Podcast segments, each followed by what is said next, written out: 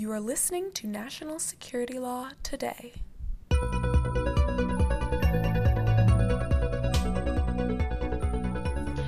We are back with an all new episode of National Security Law Today, your source for national security law during quarantine, blizzards, and other acts of God. I'm Yvette. We're recording on November 9th, 2020, at a time when President Trump has not yet conceded the election and the transition teams have not, as far as we know, begun the traditional meetings with current executive branch officials. And I'm Nicole. Quick disclaimer because lawyers need and live by disclaimers. The lawyers on NSLT are always here in their individual capacity and not on behalf of any agency or company. I'm Elisa. We're here today to discuss national security law challenges, gaps, and vacuums in times of transition. But we also mourn the loss of Jeopardy host Alex Trebek, who died this weekend. And for those of you who don't know, Jeopardy is a game show on television that tested your knowledge of sort of elevated trivia. So, like history, civics, and culture. And in homage to Jeopardy, we will start with a clue today. Yvette, we need categories, don't we? Yes. So the category is national security law, as you might have guessed. The clue a Russian registered foreign agent operating in the US under an abbreviated name to soften its origins, now claiming widespread voter fraud. Bing, bing, bing. You have to call on me that like Alex does. Elisa.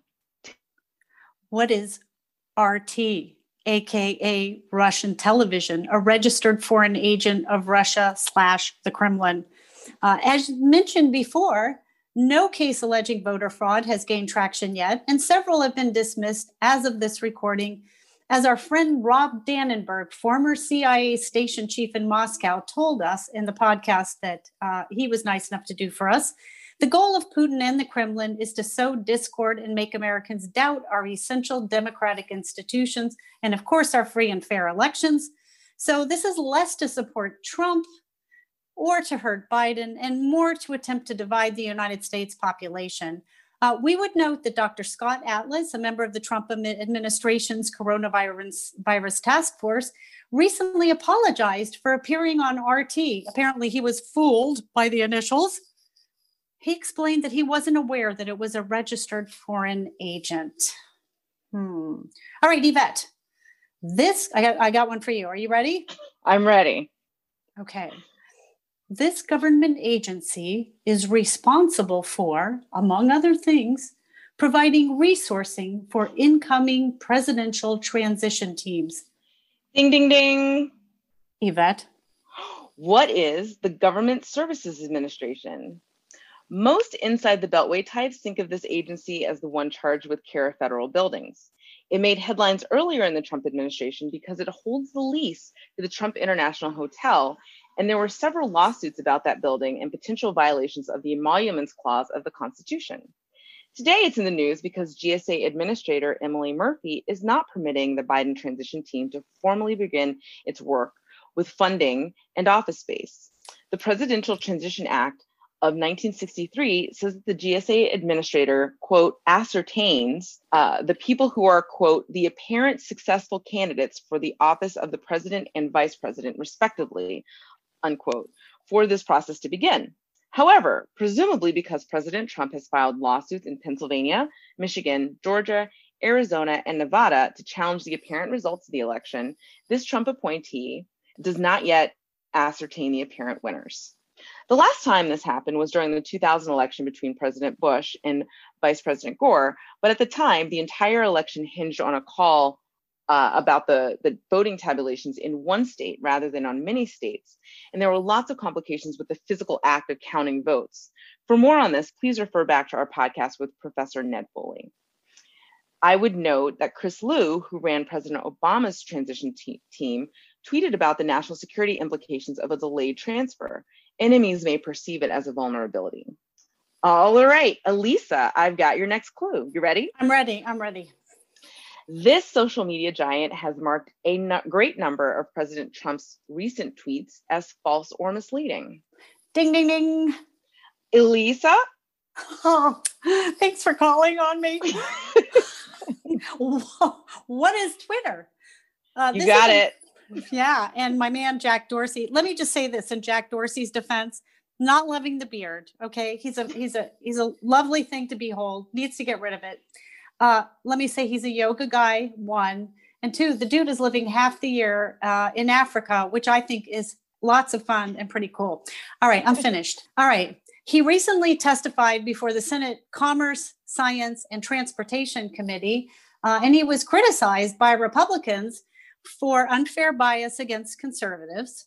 So, tech watchers uh, who anticipate that, regardless of the makeup of Congress, reforms to Section 230 of the Communications Decency Act, which provides immunity for uh, content, whether it's organic or otherwise, um, those changes are probably coming. We don't know what they'll look like yet. And you can bet a lot of lawyers in the city of Washington are getting very rich and very fat because that's coming. Would you agree that? Uh, I may. okay. All right. Um, so Twitter has also said that after the inauguration in January, the company will no longer afford President Trump's tweets um, a sort of special treatment as the public interest under the public interest exception, and instead will treat them like tweets from any other account and it's hard to get uh, to to move on to a new clue without mentioning um, what Facebook, uh, another a major social media company who has a major role in elections, has done. Uh, they have done things like suppress content for uh, people trying to organize violent protests uh, in opposition to the apparent uh, results of the election, and they have also done work to suppress false and misleading content. That is a big step forward for the platforms, Yvette. That is huge. They're looking very much more adult to me than they did in 2016. So good effort. And frankly, excellent effort um, to Alex Stamos out there and all those organizations that are tracing down these false foreign based hashtags and everything else that they're doing. And may they multiply and continue to do work on behalf of all sides because none of us benefit from these kinds of false messages. And it, it was it, it is very interesting. A cynic might say it's because of the 230 reforms that some of these social media um, companies are taking these kinds of proactive steps. Um, but there's also a maturation within those companies. Uh, i have been in this world for a minute and i recognize that that you know these companies really are trying to do the right thing um, it's just a very challenging undertaking when you're being consistently attacked by foreign agents, bots, and other bad actors. Yeah. Plus, there's just, uh, I mean, it's an avalanche of content on any day. So, all right. Now, Yvette, are you ready? Ready and waiting. Okay. The clue is this team is comprised of Vivek Murthy, former Surgeon General of the United States, David Kessler, former FDA administrator under George H.W. Bush, um, Luciana Borio, director for medical and bio defense preparedness, previously on Trump's National Security Council until 2019. What is the Biden transition team's COVID pandemic task force? There are tons of medical professionals and scientists on the proposed tax, task force, as well as economists, since the impact on the economy has been and will be massive. And there are a lot of women on the task force, including Dr. Marcella Nunez Smith, an associate professor of internal medicine, public health, and management at Yale University, and associate dean for health equity research at the Yale School of Medicine. For more, you should turn back to our podcast with uh, Ambassador Bonnie Jenkins, who worked on President Obama's Ebola pandemic task force. So she talks in great detail about how multiple nations came together to tackle Ebola. And I imagine we will be um, bringing back a lot of those uh, different tactics and techniques to address coronavirus going ahead. Also, uh, we should note that today, Pfizer announced that their vaccine is looking very promising. Apparently, the vaccine that they have has demonstrated 90% efficiency in trial against test subjects uh, but for an unknown amount of time. All right, we've got All righty. another clue. Elisa, are you ready? I am. I have my buzzer. I'm ready. All right, here we go. In a letter, he wrote about them, quote, I am weary to death all day with a variety of perplexing circumstances, disturbed at the conduct of the militia, whose behavior and want of discipline has done great injury to the other troops who have never had officers, except in a few instances, worth the bread they eat. He added, in confidence, I tell you that I never was in such an unhappy, divided state since I was born. Uh, ding, ding, ding. Sorry. Whoa. Go. who who was George Washington? And uh, he actually wrote this in a letter, among others. And by the way, he had no uh, particular deep love for these militias. He found them irritating and yet, on some level, convenient. Uh, he wrote this to Lund Washington, who was his nephew, in on September 30th of 1776. Um, he found that generally the militia were very undisciplined. The root cause of loss of battles um, in Long, at Long Island and Manhattan. He feared that they could cause serious damage to a fragile new nation, given their tendency to go rogue. You heard it here. Let me say there was one, however, that scored a massive victory that did have some discipline. And that one was the King's Mountain Mountain Men, who came out of the hills to defeat the uh, British Army, an entire uh, regiment of the British Army uh, I felt he probably felt a little bit fonder of that one for whatever length of time necessary to sort of use their uh, manpower, if you will. Uh, but you heard it here, and he uh, he did not. This is hardly stand back and stand by. It's more like these people are driving me crazy. so, if you want to hear more about a more modern view of militias and uh, current threats, uh, and whether or not militias should be considered current threats, tune into our recent podcast on militias. All right, Yvette, I've got one for you. Are you ready? You betcha. Okay.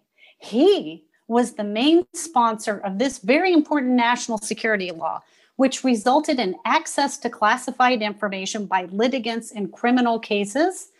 Particularly important about this was it made it possible for people charged with crimes to have access to classified uh, information where it was um, necessary to their defense, uh, both relevant and necessary. And he did this back in 1978. What was this law and what prompted, what two events prompted this? Ding, ding, ding. You know what? I think I'm going to call on you, Yvette. Who is then Senator Joe Biden, a man of the moment? You may have heard of him. He is considered to be the president elect uh, by all major major media news sources. The law was the Classified Information Procedures Act, which was in part a response to the trend of graymailing, in which intelligence actors charged with crimes like those identified in COINTELPRO would try to get their cases dismissed by threatening to expose classified information in the course of their defenses and the limits on prosecution because of the inability of prosecutors to use classified information to prove their cases. All right, I'm going to give that one a daily double score, even though we did not do the daily double whoosh. Um, I, I, want you to know that I was thinking of it uh, before you answered the question. I could see that board. And just remember, by the way, I'm going to give you a piece of advice. If you want to win Jeopardy, really pay attention to the categories. You heard it here. So, Yvette, you've taken the lead uh, and you're entitled to, you've won. And here's what you get. Okay, ready? Good karma in perpetuity. All right, which I would point out is also something that has been uh, given to Nicole, the woman who can do literally anything. All right, and last but not least, he claimed to have a resignation letter ready to serve until he was fired. Ding, ding, ding. Who is now former Secretary of Defense, Mark Esper. Oh, I can't give you that a point, Yvette. You did not wait to be called on, but go ahead. What you have some thoughts? Ah. You have some thoughts on this? Ah, you know, it's a technicality, but look, rules are rules. All right. What what do you have to say about this? Not a good day for DOD, not a good day for Mr. Esper, perhaps, because this occurred in a pause tweet. A tweet. And it was a pretty, you know, as as President uh, Trump's tweets go, this one was pretty context free. He he just said, uh, Mark Esper has been terminated. I would like to thank him for his service. End of tweet. Um, so this is highly unusual, especially considering uh, where we stand in, uh, you know, with the election. Um, typically, you would like to keep your main cabinet heads on through the transition. You'd like to have warm handoffs, especially for um, as consequential an agency as the Department of Defense is. It's an incredibly complex uh, organ of the US government, um, one of the biggest employers in the entire world. And to summarily fire uh, Secretary Esper without a transition, even to a replacement, is incredibly unusual and you know uh, significant in national security spaces. So. Okay, so fair enough, and uh, obviously uh, not a thrilling not a thrilling day for anybody at DoD, particularly for Mr. Esper, who um, you know I hope has made his way uh, across the street into Pentagon City to enjoy at least a craft beer and kind of get past his whatever. Um, this is Indeed. a bad day. Yeah, this is all very uh, you know interesting. Obviously, well, with any political appointee, as we have told you in prior podcasts, one of which we can hyperlink here, uh, which we did with um, Joel, if you guys recall would uh, was very instructive on uh, the right to remove is what they call it nice euphemism. So he's been removed uh, the removal power of the executive to persons heading uh, executive branch agencies which is a you know pretty broad apparently pretty broad authority and, and he cited some good case law if you're curious um, and you know, rumor afoot before this uh, wasn't a rumor, but it was reported by the Washington Post today was that Mr. Esper had been circulating um, or discussing uh, circulating with, uh, I guess, friends some sort of resignation letter. But um, it's hard to know what really prompted this today, if that was uh, indeed the case. So thank you, um, Yvette. Right. You are and, um, and Jeopardy champion. You're a Jeopardy champion.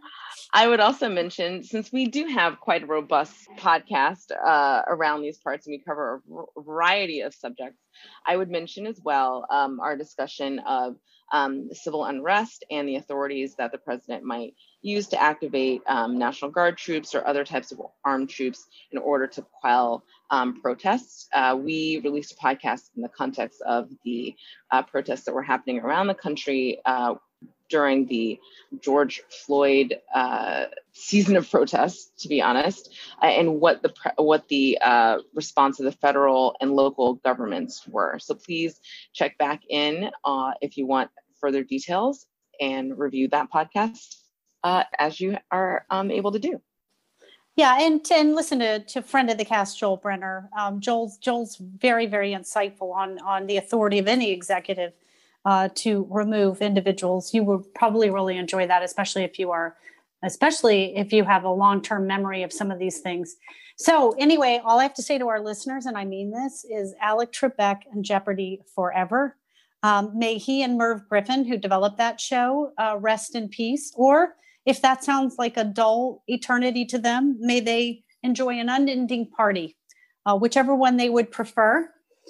Uh, and Yvette and Nicole, thank you so much for being uh, my teammates on this all female podcast team where we love our male guests and our occasional male hosts, no exclusion, but it's been, it's just so much fun to do this with both of you. And thank you for listening to National Security Law Today. We will bring you more national security law news next week as this post election season unfolds. Remember to hit that subscribe button on your app of choice and be sure to send us comments and feedback. You can find us on Twitter at ABANatSec or send us an email at nationalsecurity at americanbar.org. All right, and the Standing Committee on Law and National Security will continue to keep you informed about fast moving legal developments. And don't forget, the lawyers hosting this podcast are here in their individual capacity, not on behalf of any agency or firm. Be well, everyone. Be safe. We're all in this together, even though we're apart and even though we have different views we will come together and overcome through education, knowledge, and growth. The views expressed on national security law today have not been approved by the House of Delegates or the Board of Governors of the American Bar Association and accordingly should not be construed as representing ABA policy.